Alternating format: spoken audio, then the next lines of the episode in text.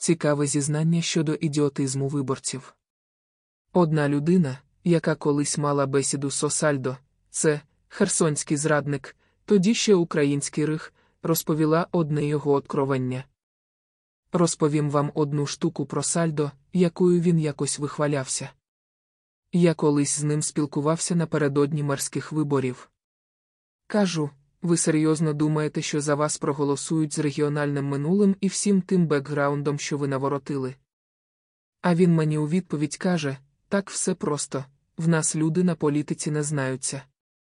Аби перемогти на виборах, треба прості речі цілувати жінкам руки та дарувати квіти, чоловікам тиснути руки, дивитись в очі і казати, що ти їх поважаєш. І трохи грошей на рекламу і членів виборчої комісії. Через відсутність політичної пам'яті і низьку політичну освіту треба вийти на потрібну емоційну хвилю і показати, що ти свій. І все.